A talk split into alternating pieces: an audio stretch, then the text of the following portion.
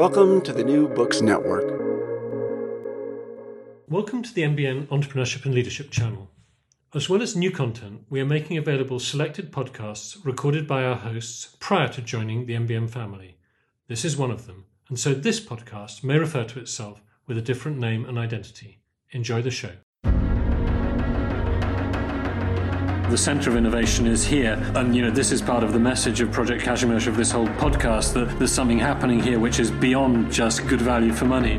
Like I said, having the vision is great, but the key is these concrete initiatives that drive it at the ground level. I think Poland always people who are really they do extremely well with very limited resources, and we can take advantage of the really low costs here you know, Poland is the land of opportunity. And I, and I like to say the East is the new West because you always used to go West in history to find more adventure and danger and prove yourself. There are some good things beginning to happen here in Krakow, but we've got a very long way to go.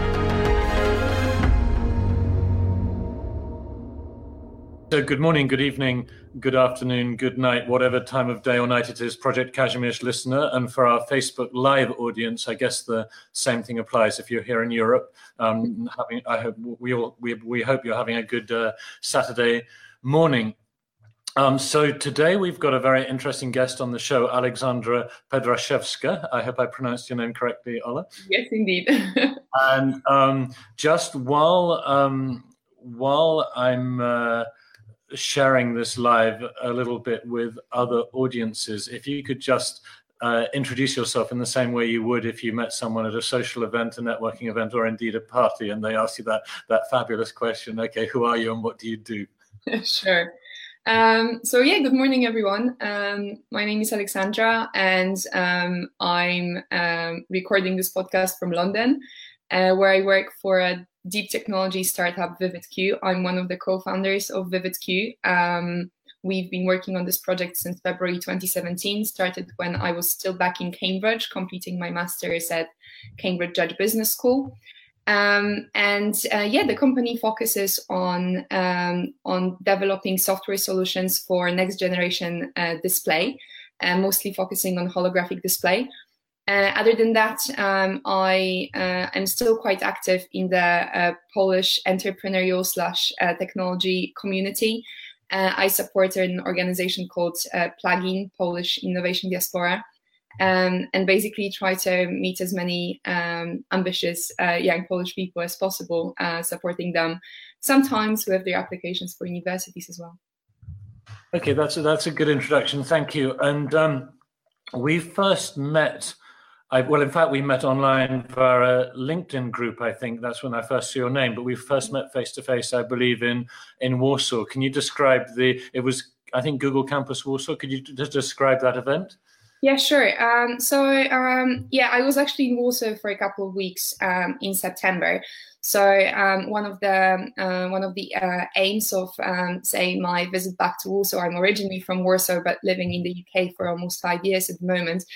Um, so I was trying to um, explore a little bit um, what's going on um, in the Warsaw ecosystem, uh, entrepreneurial and technology ecosystem. Um, and I, as a result, attended quite uh, quite a few events at Google Campus Warsaw, uh, which I think is an amazing space for um, for such meetings. And one of those meetings was actually the one that we met at. I believe that it was it was combining two occasions, I would say. So, first of all, it was a meeting for Oxford and Cambridge freshers. So, for students who have just started their journey uh, at Oxford and Cambridge. So, uh, kind of welcome, welcoming them and uh, and sharing some advice with them uh, was one of the um, was one of the reasons why we met at Google Campus. Another event was uh, related to uh, Cambridge entrepreneurs that I hope uh, we will be able to talk about a little bit more today as well. Um, but um, yeah, um, I think that at that point we we started chatting about Cambridge entrepreneurs um, in more detail. Um, as you mentioned, after exchanging some, some messages uh, on LinkedIn group. That's right, and um, one of the I at the we call it CAM entrepreneurs, which is a sort of abbreviation of Cambridge entrepreneurs, and sure. the idea the idea of CAM entrepreneurs is to support entrepreneurship among Cambridge University alumni, current students, and others.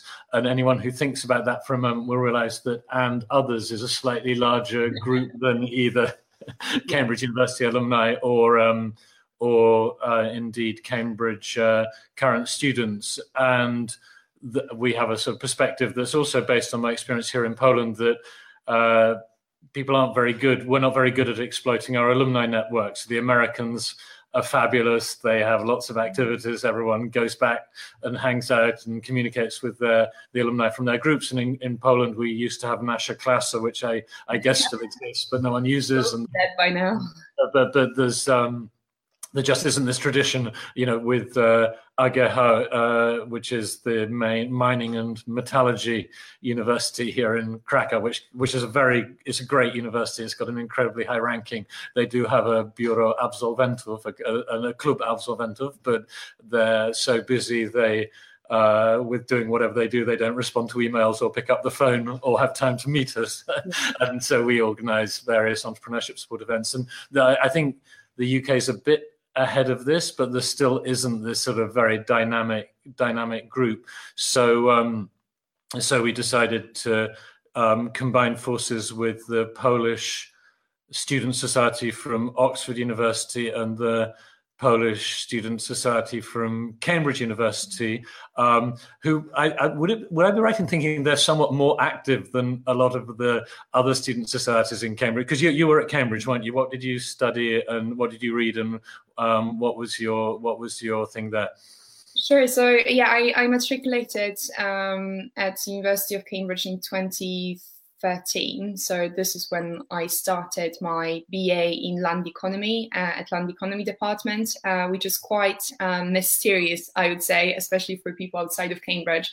And since this is a very multidisciplinary department, uh, which um, I believe is not always the case for uh, for Oxford and Cambridge departments, who tend to very much focus on their one area of specialization, uh, while land economy was kind of spanning around um, three different areas um, so law economics and environmental studies.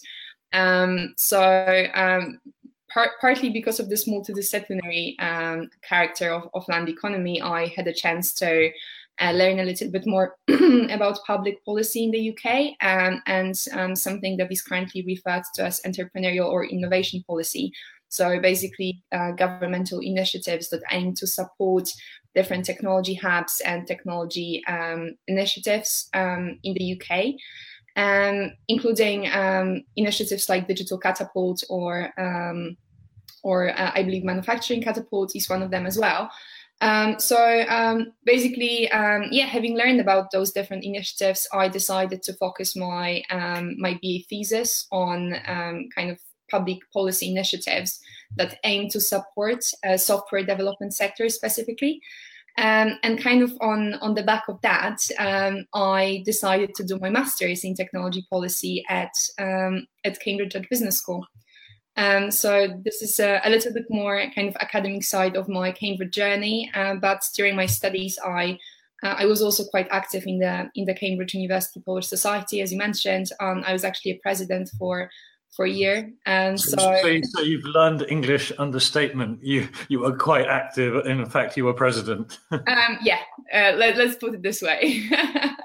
okay, but but but um, I mean, I mean, we obviously you obviously covered quite a lot of ground in that introduction, and maybe if we unpick that and move back to different parts of it, my perception is that the the Polish Student Society at both Oxford and Cambridge were sort of like unusually large and active compared to quite a few other student societies. And I don't know. And I, I actually first came across both, not in not in Oxford or Cambridge, but in Edinburgh, where we were launching Cam Entrepreneurs, and they, there was the there was a sort of meta society. There was the society, the, Society of Polish Student Societies were having an yes, event. Uh, and I, my, my, hypothesis was that perhaps because um, because when people arrive in a new country in large numbers, as started happening, um, I'm not quite sure when it all started, but certainly after European Union entrance, um, uh, but possibly before, uh, people needed a support group, and somehow the Polish there, were both a lot of Poles and a, a need for some kind of self-support network. But do, am I right in thinking that the Polish student societies might be quite a lot bigger than some of the traditional English student societies, or is that just a misconception? Um, I think it's really interesting because um, I think in terms of uh, different nationalities at, at Oxford and Cambridge, um, we are definitely a big group, but we are definitely smaller than in terms of the number of students. We are definitely smaller than than the size of, of the German representation or um, or some of the Asian countries. I think in terms of Europe, definitely Germany, um, Spain, France, all of them they have much bigger groups of students that are actually in uh, at those universities. Um, but um, you're definitely correct um, by saying that uh, our group is particularly visible, uh, both in terms of the amount of initiatives that Polish societies are involved in, and also um, I think the strength of the bond among the students is a as, as, a result very very strong as well. Um, we yeah I've had a lot of discussions with um, my my Polish societies friends about why is that why are we actually um, such why have we achieved this critical mass that still makes those societies you know, after three four years of um, of presidencies of my friends, those societies are st- still extremely active. They still are looking for new initiatives. Uh, I think that the um, that the Congress of Polish Students is actually coming back to Oxford uh, this year as well after a couple of years. So um, it it really shows that it's not only specific for you know three, four kind of uh, cohorts or generations of students, but it's something that is continuing. And why is that? Um, I think that um, something that the Polish societies did very well was kind of realizing what people are looking um, to get out of the national society. So it's definitely um, the support and kind of know-how that, that you mentioned. But I think that some of those um, key conferences that actually let uh, Polish students in the UK um, get to know the the Polish um, uh, kind of um, market as well, and and the the level of uh, of involvement of Polish companies with those Polish societies is also, I think, unprecedented, and it can be partly because um, those students are considered uh, an amazing human capital that they're trying to attract back to Poland. Uh, but also, for some reason, um, Polish companies are are just in general very supportive of, of all the Polish societies initiatives in the UK. So I think that since we we managed to create this bond with the with the private sector, with the industry, uh, the support from the from the embassy as well. Uh, I think that this is something that generated this critical mass and still makes it very very interesting for for Polish students to join those societies. Um, and those are not only kind of business focused initiatives, but um, one of the biggest conferences actually is focusing on Polish science. Science Polish Perspectives is focusing very much on promoting um, Polish academics in the internationally.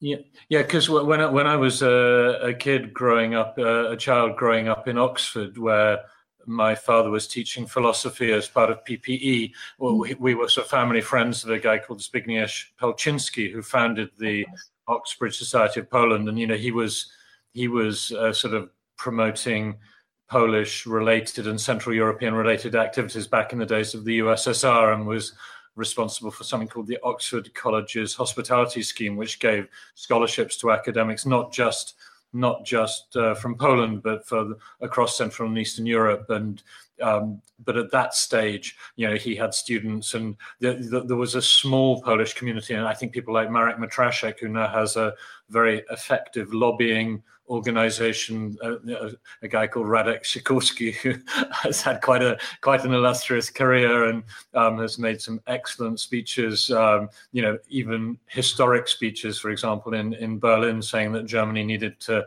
refind its leadership role in Europe, which is, you know, from a historical perspective, a remarkable thing for a Polish foreign minister to say. Um, mm. in those days, it was a tiny community, but somehow somehow I, I my, my, perspective is perhaps you know Poland was coming from a kind of clean sheet of paper, which is the advantage of you know obviously Poland has its historical legacy, which you know if I didn't mention this, um, maybe not legacy. Um, there were times in Poland's history when Poland was larger than it is now, and um, incorrectly, in my view, was perceived as a great empire. It was great in the sense of large, not great in terms of the standard of living of the people who lived there. But you know, there is this sort of historic perspective of Poland having had a great past, and but coming for, after communism, people want to rebuild it as best they can. And so, you know, I was in an event in London uh, chairing a panel, and I was astonished that Adam Góral, who's the CEO of Asseco and the founder of Asseco, which is this enormous Polish IT company, was ready to show up. And I think it would be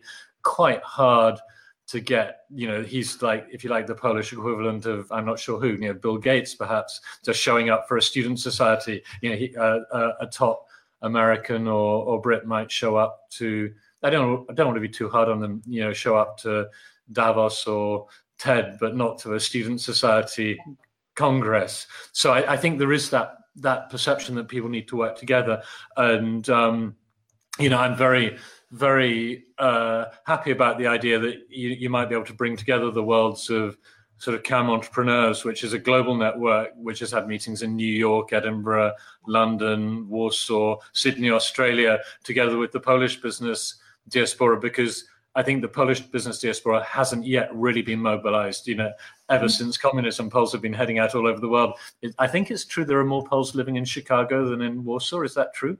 Um, I think the second uh, biggest city is, is, Chicago at the moment. So yeah, um, yeah, they're probably if if it was bigger than Warsaw, that that could be worrying. okay, well, I've been I, I stand corrected. Um, I've been worrying for all these years, and now my of course here here in Krakow, where many of our viewers are in in Krakow, um, the, the in Krakow stand-up comedy, the the standard butt of every joke is a city to the north of Krakow between between Lublin and uh, Lublin and um, called Warszawa, right? But but um, you know we have a slight inferiority complex, or at least some of our viewers do. Uh, again, I'm inviting a storm of negative feedback here, but, but the um, but there is this um, this uh, perception that uh, not this perception, there's this reality. There are Polish business people all over the world who quite often may have been brought up you know, mm. with quite a negative image of Poland because their parents emigrated. There's a kind of emigre complex of trying to look to sort of reject the country, the sort of love hate relationship with the country you come from. I don't know. Does does that does that um does that still exist? Do you think that there's still a kind of emigre, you know, complex? Uh, Polacy and uh, among the Poles living that you know in your generation, or can we finally say that we can put this this monster to bed or kill it off? Yeah, um, that's difficult. That's difficult. Obviously, I being in the UK, I have lived uh, a little bit in this this little Cambridge bubble. Um, so, so, so, so, you're looking you're looking down on everyone else rather than them looking down on you. well, yeah, no, I, I think that if there was any inferiority um, complex um, here um, of um, of you know any nationality, that's definitely not the case because, as we said, uh, we were extremely proud to um, to actually um, you know get together and and and actually be very open and um, about our nationality and actually be very proud proud about it and kind of trying to make it um, to, to make a very strong point about um, about us uh, being Polish uh, at Cambridge. Um, but um, here in London, um, I have so many um, interesting encounters with uh, people who um, who are from London or who are very active in the entrepreneurial community, saying, "Yes, my parents were Polish," or "My grandparents were Polish," and uh, even though you know there could be this love-hate relationship because their parents usually had to move because of some political situation or uh, because of the war. Uh, I think that there is still um, this very warm feeling, feeling towards towards the country for some reason. Um, actually, I just um, I just had a chat with uh, one of the co-founders of the co-working space where I work um, in Farringdon here in London, and it was extremely interesting to find out that actually his parents, um, he's from the Jewish family, they had to leave the country in 1938. Um, so they emigrated to the UK, and he still has extremely warm um, kind of um, obviously never lived in, in, in Poland, but he still thinks very warmly about the country. And, you know, he told me that uh, his parents, they used to talk to each other in Polish if they didn't want their children to understand. And he still uh, remembers some of those sentences that his parents were exchanging, you know, kind of whispering in the corner where they they were speaking about something that that they didn't know the children to know know about. So I think that um, I haven't really experienced, um, you know, any negativity uh, here. I think if if it really um, if it really is the case, um, it's sometimes among people who who emigrated, um, you know, um, just just after we joined the European Union, and they had to emigrate because of the economic situation. So I think that um, you know if if you had to leave the country because you didn't believe that there is um, there is any future for it for you in it, um, I think that it definitely results in in some negative connotations or kind of um, negative feelings towards the country. That's interesting. I, I, we don't want to spend too much time on this, but I'm, I'm just taking this opportunity to flash up a, a link to something called the um, the JCC Entrepreneurs Club, which um, here in Krakow we've got the Jewish Community Center, and I persuaded them to set up a, an entrepreneurs club. So we're always on the lookout for for potential for potential speakers, and um, you know maybe maybe and quite often for reasons we won't go into on this podcast. Uh, just as some Poles are surprised to hear about how how dynamic the business community is here in here in Poland. Yeah. The same thing the same thing applies to people from the from the Jewish community, and there's um, let, us say we're just we're just beginning this um, this whole initiative. We've had a few meetings, but um, Entrepreneurs Club at JCC. I posted a link in the comments underneath here. So if someone's interested, um, certainly when you share this video, if you share this video with with him or her, this founder, maybe we can invite them to Krakow and talk about their co-working space in, in, in London. Um, and um, one part of um, one of the focuses of Project Kazimierz is obviously entrepreneurship and innovation. And we're interested in the what we call the entrepreneurial journey because clearly clearly quite often, uh, you know, family and friends, if someone's doing well at high school in their lyceum and they go to a good university, there's an expectation of a nice, stable job in the sort of companies that sponsor our CAM Entrepreneurs events, like Bain Consulting Group or, you know, McKinsey or Goldman Sachs or, or Morgan Stanley or whoever. And this is not what you're doing at the moment. So was it, was it, um, was it something you always wanted to do? And what, how did your family react when you told them you were going to start a business rather than rather than you know work for the Ministerstwo Spraw Zagranicznych? well, um, in my case, um, I think fortunately it was actually quite a smooth transition. So um, it wasn't the case that I finished my master's. I sat down with my laptop in some hipster cafeteria and I figured out that I'm going to be an entrepreneur. And this was a little bit more um, I would say uh, it, it, was some kind of progression uh, what happened. So um, the the history I think is quite interesting since um, the company um, it originated from from the academic research um, at the university. It's not officially a spin-off, but um, kind of a very major part of um, our IP.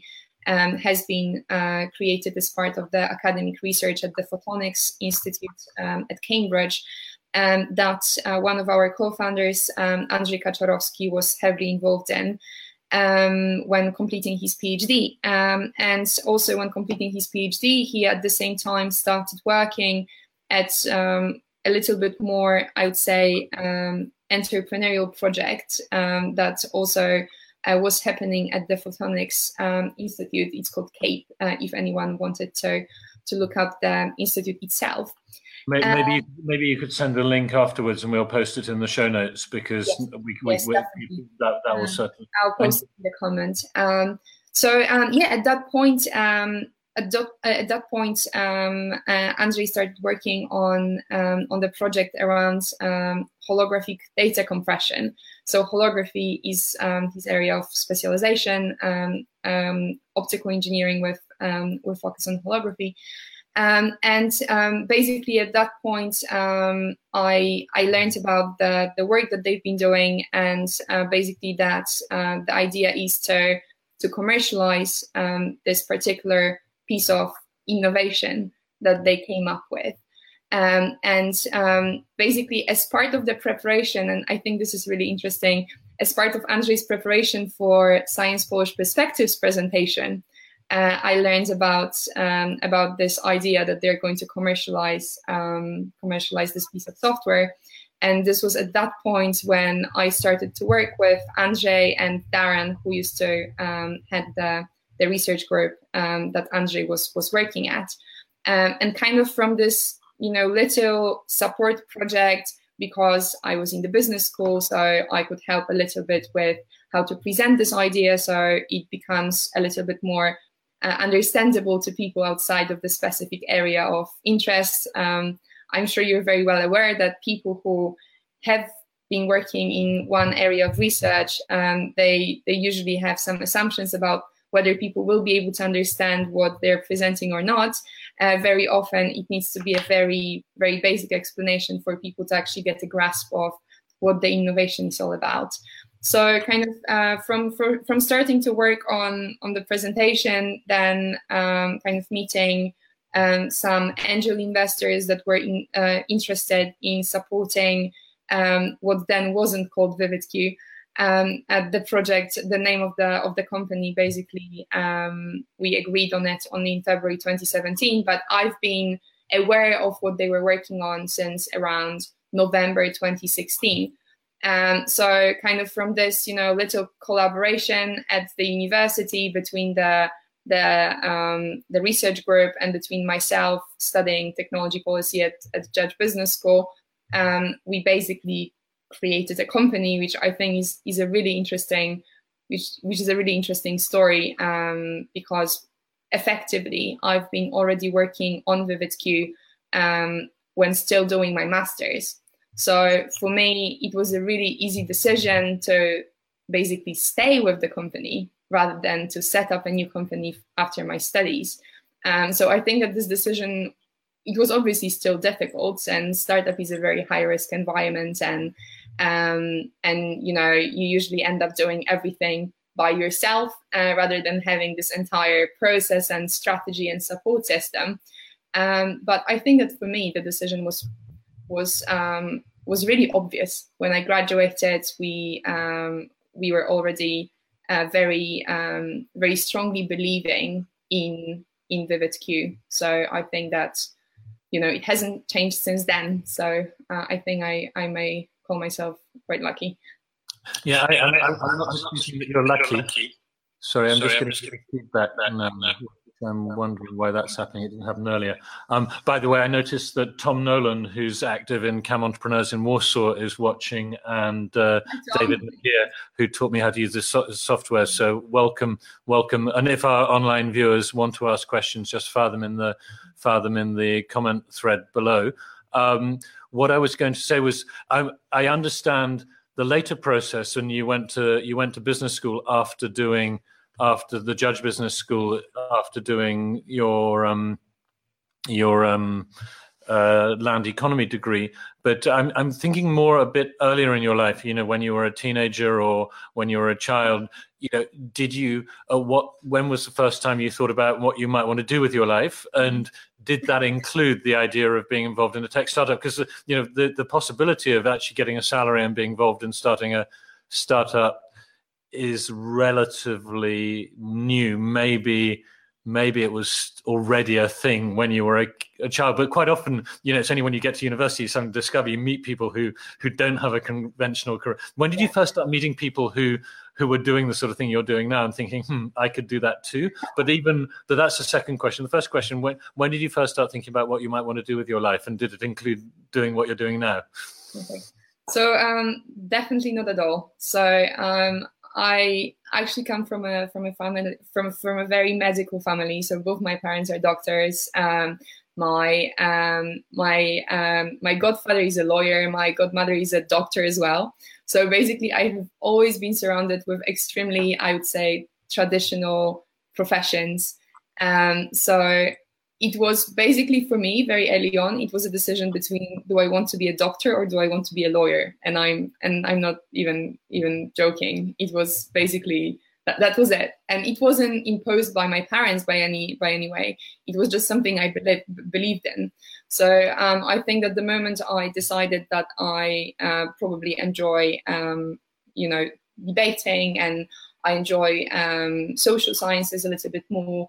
And um, in general, I I found myself very fascinated by by lawyers' career in general. I actually started land economy with um, with a belief that um, I'll become a lawyer.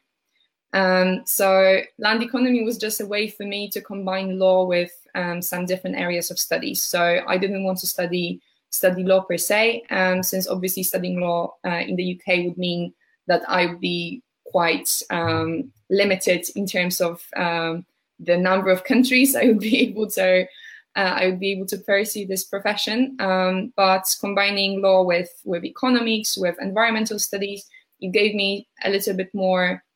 I was hoping, and actually that was the case, that it will give me a little bit more perspective on on what law means in in those different areas. So how it can be useful for for some environmental policy or how it's um, what, what's what's the meaning of of legal profession for in, in international institutions um, like like European Union or or United um, Nations.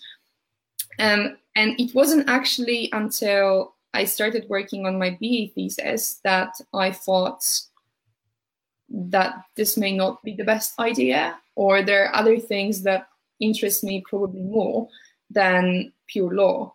Um, and when I started working um, on, on my thesis, and as part of it, I interviewed over 30 companies, software development companies in Cambridge.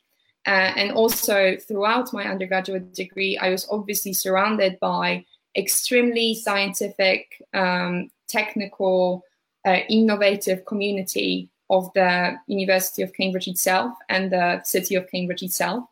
Um, and I, I just found new technologies in general extremely fascinating, um, even though I was still studying a, a social science, sciences um, degree. Um, so I would say that probably the idea of actually um, like seriously working in technology sector, and it's not even thinking about starting a startup in the technology sector, but working in the technology sector, I think that it probably crossed my mind only in the third year of my undergraduate degree when I was working on this thesis and kind of getting to know the software development ecosystem. Um, so so yeah, and I mean this is this is what influenced my decision to do masters straight away after my undergrad as well, because um, you know I felt like if I really want to pursue this career path, I need to know more about about technology itself and how the sector works and what are technology what does technology policy and technology management actually mean so okay, um, yeah just to interrupt you i see that one of our viewers daniel, daniel. Mika, who again we're having um, uh, who founded a machine learning and artificial intelligence uh, uh, group at his uh, technicum in Krakow and has organized a sort of school entrepreneurship club is watching and he's he's just commented amazing company. I love this technology. So you have um, you. are you're, you're developing a, a fan base and if you if there's anything to do with machine learning or artificial intelligence in your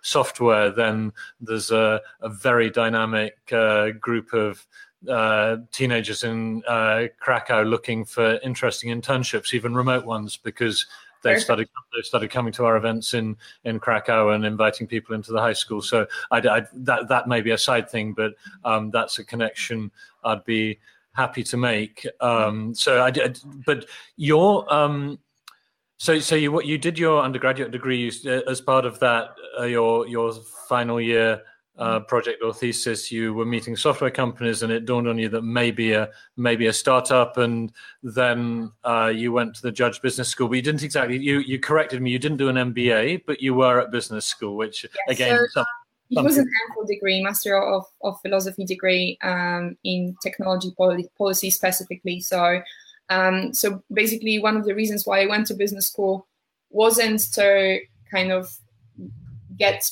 better business and administration skills or uh, I, I, thought that if I really want to do it, I would probably um, still have time to do it in the future. Uh, why I did my MPhil in technology policy um, with with some parts of, of management of technology was um, was basically to um, kind of ground my my my belief or my early belief that this is something that I really feel uh, comfortable working with, or this is something that really interests me. Um, just to make sure that it wasn't, you know, a little hype that I created in my head doing this, doing this thesis and talking to those companies, but that it's actually something that I could tangibly develop into my career path.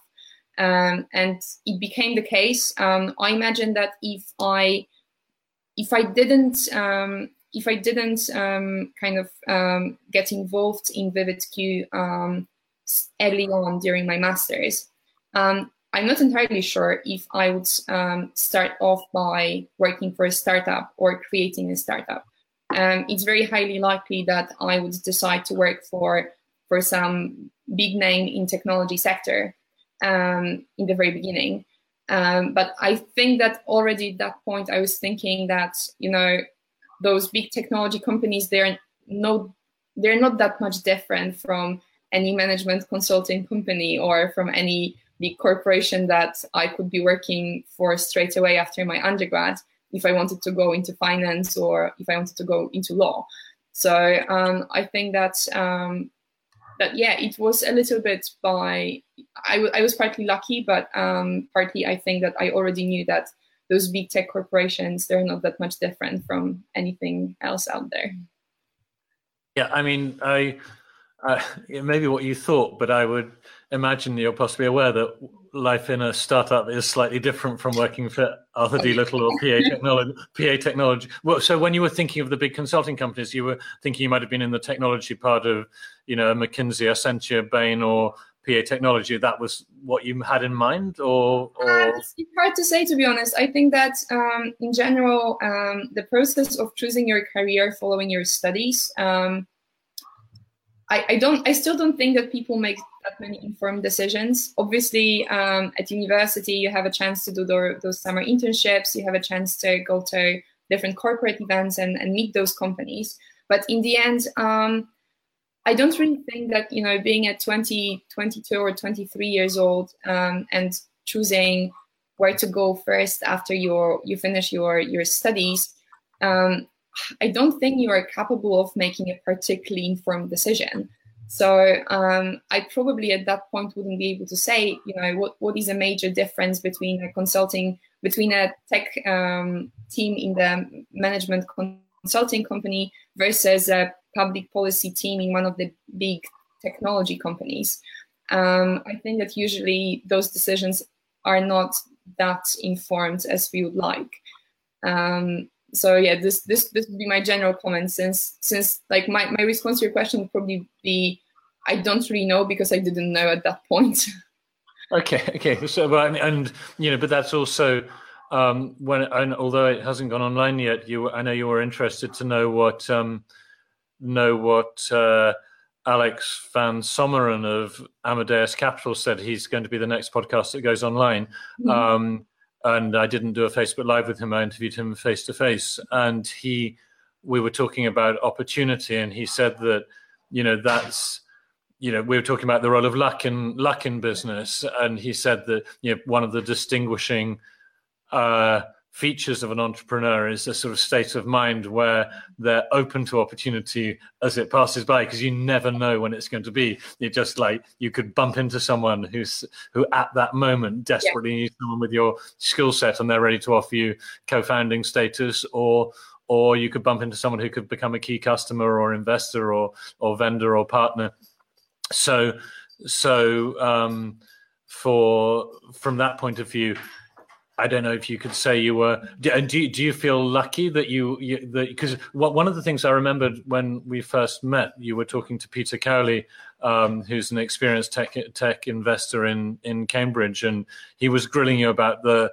technology behind uh, Vivid Q, and mm-hmm. I was pretty impressed by how well you dealt with that, given that you weren't an engineer, and you know, it's being the non-technical person in a technical company can be quite challenging. And yeah. do you feel comfortable in that role? Well, so yes, that's that's definitely true. I'm the only non-technical founder, and um, basically all but one VividQ co-founders they actually have PhDs in uh, areas ranging from holographic engineering through theoretical maths to quantum physics.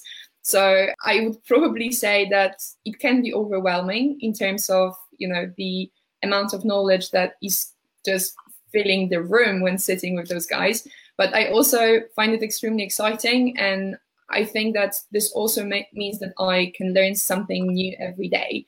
So um, you know, it doesn't have to be particularly related to the technology that we are developing because uh, this ground we probably covered um, most of this ground we probably covered when I was asking technical questions, when I wanted to know how the product works, when I wanted to um, know everything about the implementation. I think that the key to that is being curious. So I feel like I'm curious enough to get reasonable responses to all those technical questions. Um, but in general, I think that um, you know it's it's just a really fascinating environment. I find um, so for a person that uh, doesn't have technical background, um, you know, asking right questions to people who have extremely high technical knowledge, um, they actually love explaining those things to anyone who asks. I think that not many people ask for some reason, whether they are concerned by you know not understanding the answer or being concerned about being perceived as stupid or someone who you know if you ask a question you don't know something so basically asking question questions means that you're revealing some parts of your knowledge that you don't have. Uh, but uh, i think that as long as you're curious then then it's extremely fascinating for a non-technical person to work for a deep tech startup. Yeah, because I know, having been through this experience myself, my background was economics at Cambridge, and then my first businesses. I feel one of my lucky breaks in life was going into business with Polish engineers in the early 1990s, and I remember my technical service manager going off for training with one of our American vendors on service training because when we we were selling you know technology hardware in Poland, and if it went wrong, we had to fix it. Yeah. And he said that there was a big divide between the Central Europe. It wasn't just the Polish engineers, but all the engineers who came from what you might call the ex-Soviet region of Europe. When they mm-hmm. went off for service training, they were wanting to understand how the machines worked and not just how to repair them whereas mm. the west europeans wanted to wanted to just like they were service engineers just like well you need to swap out this component and this is this is this is how you fix it not how does it work and at that stage i got i think possibly a slightly misleadingly positive image of how much better the Central European engineers were, and my exposure to the Cambridge community has mm-hmm. like re because when I was at Cambridge, I didn't really hang out with technical people at all. They were a different type of person. But I, I think, but I, are are you at the level where you you really understand how, how the how the technology works, or are you more at the level of explaining why it's useful and what it's for? Do you think, or do you have to do both? Well, I try to do both. Um, I obviously wouldn't be able to, you know, explain different parts of our patents, or I wouldn't want to because it's a proprietary knowledge. but uh, I think that I um, I am comfortable enough to the level that, um, like one one good example is that at some point when we were still establishing our partnership with Intel um, it wasn't usually clear whether we'll be speaking to someone on the commercial side or on the technical side on the end of the call. Um, and I had I had one call that I did by myself, and it was a while back. So it was still when I knew much much less about technology than I probably do today. Um, and we thought that it's going to be a commercial call, so I didn't ask any technical team member to join. But it turned out that this particular product manager, he has extremely uh, heavy, um, heavy technical background himself, and he was much more interested in speaking about the technology itself rather than you know how we can progress with the partnership or how we could could build the um, how we could build the commercial relationship. So um, I think that after that call, when I ended up explaining the majority of our um, software modules to to that person, I uh, I probably arrived at the conclusion that I'm comfortable enough with the technology to actually get a little bit more into details and you know not being particularly anxious to to always have some some heavily technical person with me on the call. Uh, and I think it's really important. This is something that um, you know this is this is very much an underlying assumption of how we train our people in the commercial team kind of giving them this confidence that um, giving them a lot of knowledge, which, which then um, basically translates into confidence um, to talk to other people about technology, not just the commercial side or the applications. Yeah, and, and there's two, two, two comments on this. One is that you know sometimes it's good to have non-technical people in the room who are asking very basic questions like well you know what's it for? Why is it useful? As opposed to you know because uh, engineers and technical people can get so focused on the wonderful technical elegance of what they're doing there they're not they're no longer thinking about the fact that all technologies are basically only trying to do two things they're enabling people to do things they couldn't do before or mm-hmm. and they're enabling people to do things faster and cheaper and at higher quality than they could do them before so you know that that's the underlying rationale of all technical progress and you know if it, if it's not better or cheaper then what's the and faster what's the point? point and um, on the one hand on the other hand you know it's it's really um, it's really important to have a situation where um, people are both so uh, they're properly trained and aware of what what they're offering. On the other hand, they're not afraid to say, "I don't know." You know, yeah. Einstein Einstein said he stands on the shoulders of giants. He didn't he didn't need to know it all himself, and that's uh, that's a thing that goes back. And, and a self confident person will never um, say they have to know everything. I just see you've been invited to speak at a high school in Krakow in the comments. the comments, the comment screens. Yeah, uh, I'm sure when I, will be in Krakow next time, but um, I'll probably well, on a longer well, visit. uh, uh, yeah, and um, in terms of the, in terms of what your technology is for, we won't we won't cover the how it works on on this call. If mm. there's a if there's a hard tech podcast out there who wants to understand more about the deep technology, I, I, posted a link to the. In fact, there's a link on screen at the moment to the software, so people can read more about it.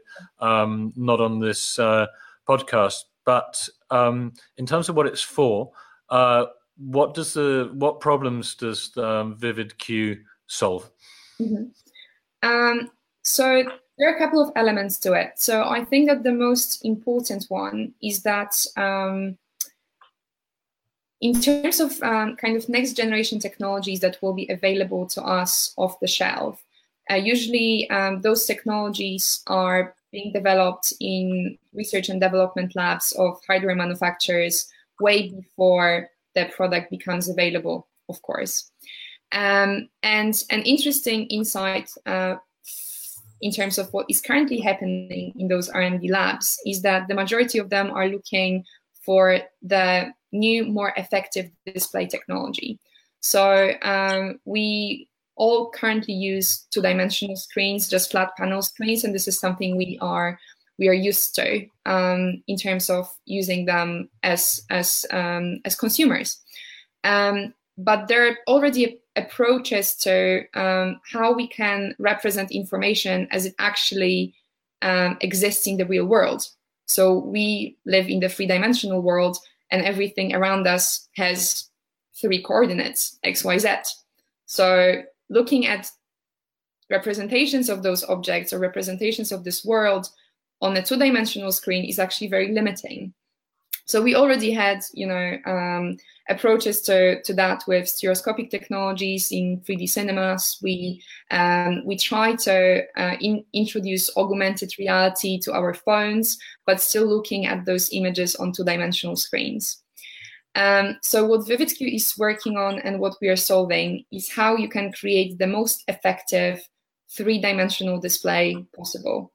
Um, and the technology to achieve that um, is known as diffractive holography. Holography, unfortunately, has been used and abused um, in pop culture and by many, many big hardware manufacturers to the extent now that holography seems like something we are really familiar with, but I, I can, I can guarantee that you've never actually seen a holographic display. Um, and for you to be able to see it, um, VividQ needs to collaborate with hardware manufacturers to put those holographic displays um, on on the on the media market shelves or or into your devices. Um, so VividQ is solving a very specific problem uh, that is related to how we calculate how the image needs to be uh, presented on the screen. So you can think of us as an operating system for the next generation display technology. Okay, so so your your clients are obviously uh, what do you call B2B? So they're large, the R&D departments of large large companies. And uh, you already mentioned Intel, so that's not, obviously not confidential. Are there other are there other partners you're working with, or, or maybe it is confidential? you made a mistake. You made a mistake. No, um, I, I, yeah, I don't tend to make make those mistakes. So no, Intel is um, is um, one of the companies we can mention. Um, we um, yeah, you definitely um, kind of it's definitely true that um, majority of our partnerships are actually under extremely strong non-disclosure um, agreements. So those I cannot discuss. Uh, a few I can.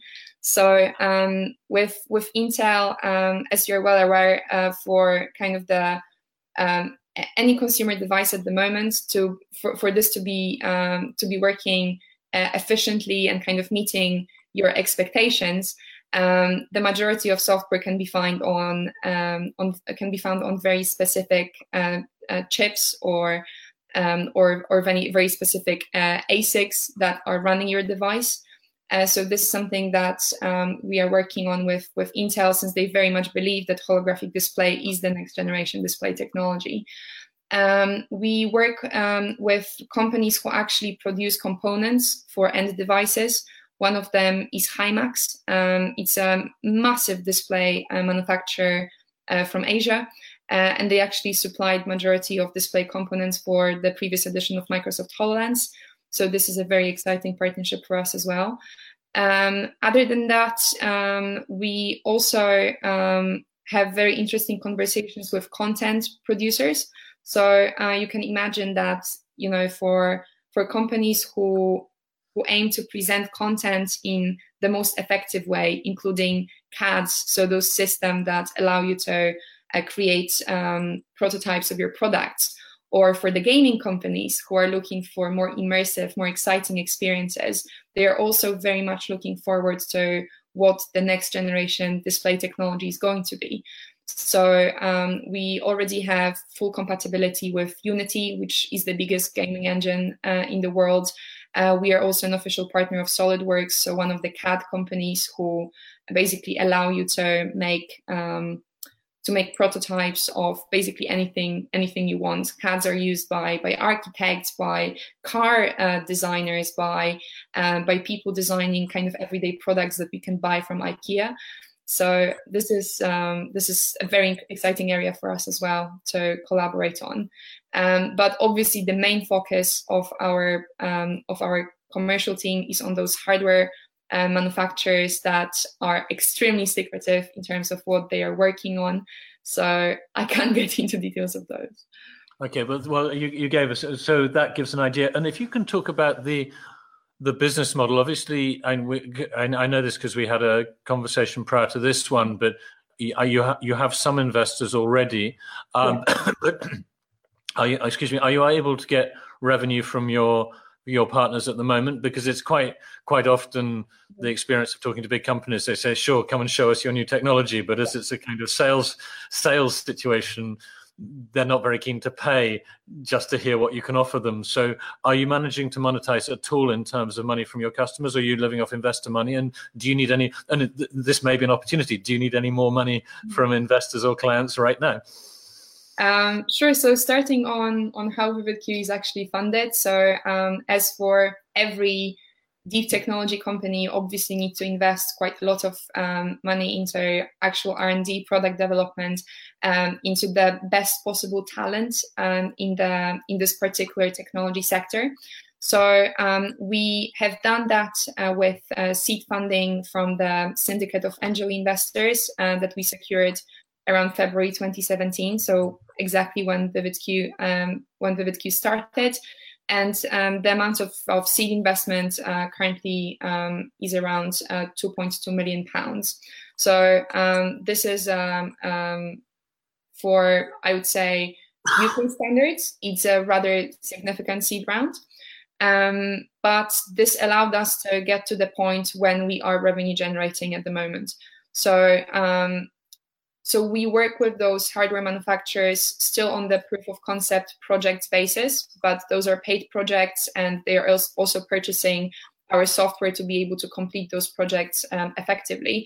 Um, so um, so we are already revenue generating, but obviously the um, the key business model is not going to realize itself until the devices are actually on the market since our key business model is focusing on software licensing so when devices become available um, basically to to end consumers we are going to be part of those devices charging uh, a little royalty on every device um, that is sold so it's a little bit similar to the Dolby model. So um, I'm not sure if everyone is aware, but everyone, when buying a smartphone or or your laptop, you're actually paying a little royalty to Dolby to be able to have this amazing sound system that you're using um, in all of your devices.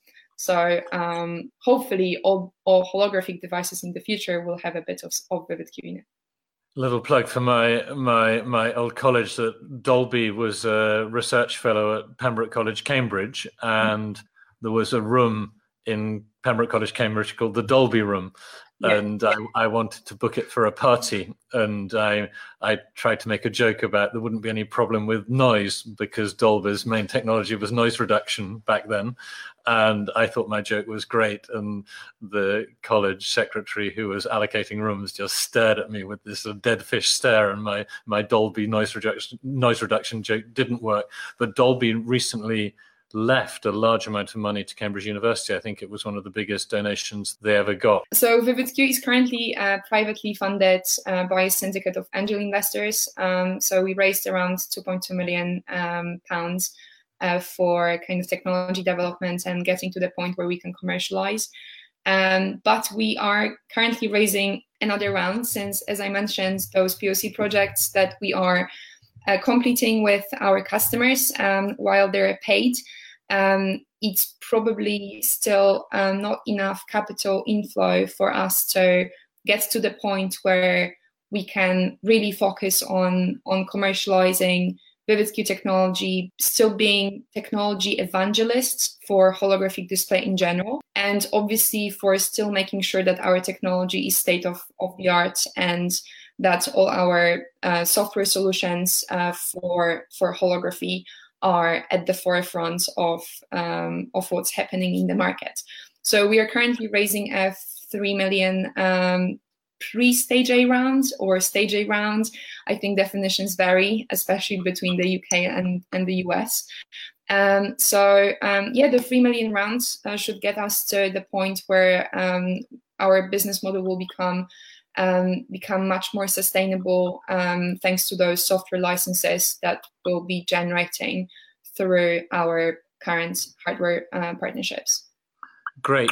Um, one of the questions coming on the on the um, comment channel from uh, uh, was, "Are you working with e-commerce fashion segment?" We don't really work directly with uh, kind of providers of end applications yet. And since um, it's still the technology that requires some actual hardware development for um, for end users or creators of end applications to be to be able to use it, um, but this is definitely the case that um, that e-commerce is also investing and looking into exciting new ways of presenting their products or advertising their products. Um, and I think that um, fully holographic displays in kind of shop windows or used at um, high-end promotional events um, is is going to be a huge market. but for that to happen, we basically would need to have the complete device that then uh, could be used at those events or basically in those spaces. So this is still um, kind of a, a 12, 14 month um, development on the side of the of the actual device makers to be able to get to that stage. So um, so definitely an interesting area, but um, not applicable straight away. Yes, I mean, yes, that certainly doesn't sound like technology that would be working with end user applications at, at the moment. Um, and um, you know, j- just sort of thinking about where where you might be going with this in say the three five seven do you you didn't have a clear view of your future in the past and you you said that you didn't know when you were job hunting. Do you know where where this project might take you in three five seven years? Would you expect to sell the company once you or, or could you imagine be doing this when you're you know in 10 20 30 years time or is it really hard to say? I know that's a tricky question. Yeah it is a tricky question and i think it's always um I mean, there are always two ways for for a startup to um, to look at its future. So one of them, um, like our our genuine belief, is that um, if if we become a major um, a major player in the display industry or the major software provider for next consumer electronics devices, um, there is there is basically nothing stopping this company from becoming the next the next arm or the next dolby.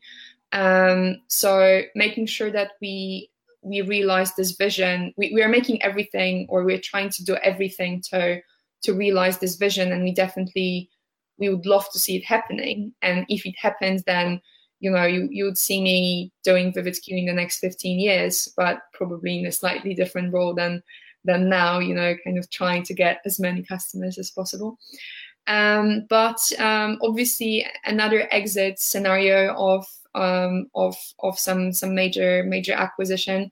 Um, it's obviously something that is always up in the air, um, and it's always you know the question of of how how how strong our position is currently in the market versus um, what could be the potential gain of of the acquisition. Um, I don't I don't think that this is this is a question that can be answered by any startup founder until they actually have a you know a, a clear proposal on the table or uh, until they actually start believing that this is heading towards the IPO. Yes, I mean the perspective I've always had is that that you know as a as a business co-founder, as a business leader, concentrate on making a successful business and then different opportunities arise as a result of that. And one of them if you're successful and cash generative is carrying on and then but there always might be some interesting partnership or exit that comes along because the business is successful. But if the business isn't successful then the, the options ultimately are rather rather limited. Um, so that makes perfect sense. Just uh, just before we close because with the breaks we try to keep these conversations around an hour and i appreciate you've given an hour of your your yeah, your valuable life to us. So that's much appreciated. Um, in terms of um, the future of uh, VividQ, is there anything that anyone listening should know? Is there anything anyone could do to help you, or um, is there anything you can do to help anyone listening? So, like either a give or take um, from from the audience, because this is your opportunity. Sure. Um, so I think in terms of um, in terms of um, the gift first, um, we um, are actually in quite an exciting time at the company when um, we will start taking our technology out of the lab of VividQ or out of hardware manufacturers lab to actual audiences. So um, at Augmented World Expo in Munich two weeks ago, um, we made the first demonstration of our holographic headset prototype, and this is um, this is quite exciting since it really does give you a different experience from what you currently can um, have with Microsoft HoloLens or Magic Leap. So if there are people who are really excited about augmented mixed reality, then definitely um, send me an email and um, I would love to arrange a demonstration um, or if you're uh, curious what uh, is going to happen in the display industry in the next couple of years.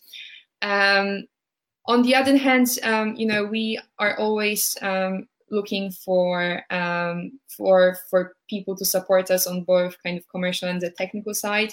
So um, we are planning to make significant number of openings for both of our teams. So if anyone listening is keen to um, is is a, an extremely keen software developer, um, you know, happy to consider continuing their career in Cambridge, or uh, if there is anyone excited about software sales and would love to uh, work with me in London, uh, it's always something that that is worth um, worth talking talking about. I think.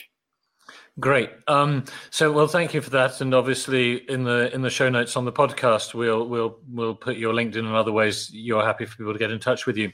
Um, fi- finally, just uh, before we close, we last time we met in in in London, we talked about the idea of a pilot CAM entrepreneurs event to reactivate that community. And um, if you could just update me, and also like maybe describe what you could see that bringing to bringing to London if we manage to bring together entrepreneurs who are in the among the Cambridge University alumni together with your your current network and your Polish network what what what that could mean and what the benefits could be that would be that would be great. Sure. So um as I mentioned I see um while I was I saw this extremely active community when I was a student and and I saw so many different opportunities for for students to get involved in both in terms of not only Polish society but kind of entrepreneurial society and like all those other things that were happening at in Cambridge. Since I moved to London, I really felt like there is a little gap in what's currently on offer for for young professionals or for people who really want to still kind of keep engaged with this active ecosystem, both um, the Cambridge ecosystem, but the ecosystem of of technology um, companies, the early stage te- technology companies, and since there are obviously some events that are always hosted by by the tech giants uh, for promotion or other purposes. So yeah, we spoke um, last time about uh, launching or relaunching uh, Cam Entrepreneurs in London, um, which um, would basically um, aim to bring together um, people who are somehow related to the Cambridge technical ecosystem or people who want to get to know a little bit more about um, what um, Cambridge um, alumni who work in the technology ecosystem can bring to the table. Um, we will be hosting an event early next year. Um, and I believe that uh, I'm quite uh, I'm quite sure now that we'll be able to host it in Innovation Warehouse um, based in Farringdon. And so we'll definitely be posting more information about that, uh, about the speakers, about what the event will will offer to people who will join us. Uh, but um, but yeah, Cam Entrepreneurs in London uh, early next year definitely going to happen, and I hope that at least some people who are listening will be able to join us. Yeah, I'm I'm very excited about this because I think that um, you know obviously my Polish network is unusually good. The Cambridge net I, I wouldn't say my Cam- Cambridge Entrepreneurship Network is that good because my entrepreneurial life really started. I had some tiny businesses when I was at Cambridge, but you know I started doing significant things in business after I graduated. But thanks to Peter Cowley, the Cambridge angels, the invested investor, and increasingly I'm developing my contacts there. I feel that the Cambridge network is very powerful. The Polish Polish diaspora Polish business network, not just in the UK but globally, together with the powerhouse that that Poland now is. I, I think it can bring together worlds who, you know, could certainly whether it's starting businesses, buying things from each other, working for each other, um, investing in each other. I just feel there's and multiple things which you know people like you and me can bring together. And I've, I've also got the TED TEDx uh, event experience where um, this is there are ways of running events where you appreciate that the value of the event isn't just the people on stage, although TED and TEDx make a huge effort to have great great talks. It's also sort of UX for events, making sure that there's no wasted time, that the events are useful and enjoyable and fun. So so it's, it's something I'm looking forward to doing that. And the sooner you have a date in January in mind, the better for me, because then I'll put it in my diary and I'll make sure make sure I come. And if anyone anyone watching this or listening online is interested, um, provided you can contribute to the event, you don't have to be a Cambridge University student or alumni to attend. Just just get in touch um, and I will make sure that you know when the event goes live, or, or Ola will do the same. Yeah. Good. Any th- so thank you so much for your Saturday morning. Any final message to Project Kazimierz listeners, Cam Entrepreneurs listeners, or any family and friends who are watching or listening to this podcast? Um, Well, I think that the very nice nice thing that you mentioned is that um, you know even if you have a completely different career path idea or um, if you are not extremely positive about like what you are going to do in the future, just embrace opportunities and kind of make sure that you discount any preconceptions you have um, about the the entrepreneurship journey or about working for some other environment that you have always thought you would be working for. Yeah, that's that's a perfect end. As as Gary Vaynerchuk, the celebrated Belarusian immigrant to America, who's making big waves in in in sort of being an ambassador for entrepreneurship, says. Um, the worst thing in your life is to have regrets when you're an old person and you know if you don't take the opportunities the only person who'll really lose is is you, and if you don't try, you'll never know. And uh, entrepreneurship is like running. Every, some some people are brilliant runners when they're born, and they don't have to try. Other people are terrible, but if you put the effort in, you can increase your capabilities and opportunities. And you know, one of the key entrepreneurial skills is to find people who are good at the things you're not good at. We can't all be like Ola, who's good at land economy and public policy and technology and talking about technology. But if we have some of those skills, um, we can always find partners. Thank you so much for listening. Thank you very much for your time. And I look forward to meeting you again on the show. And please give feedback either on our Facebook group or in comments under the podcast. Thank you very much. Thank you for listening to another episode of Project Kazimierz, brought to you by me, your host, Richard Lucas. If you enjoyed listening, check out additional podcasts on our webpage projectkazimierz.com or on iTunes, where you can also subscribe so you never miss an episode and also leave us a five star review if you feel like it. We welcome feedback and suggestions of new interviewees, whether as comments on projectkazimierz.com or via our page on Facebook. This podcast was produced by Adam Zuber. Thank you again for listening you know, vision is all great and well, but execution is actually the key. The actual process of meeting those people, working with them, is in itself a huge reward interaction between the university and the business and high tech community is absolutely fundamental. Diversity creates a healthy ecosystem, and I think that I'm seeing more and more that diversity. It's not just about individuals, but it's about new individuals. It's about you know um, new initiatives. Sometimes they overlap with each other. Sometimes they might be cannibalizing each other. But the reality is that you want to have as many as possible because that accelerates the big picture. We're not going to have everyone in the world here, and in this connected world, we don't need everyone here.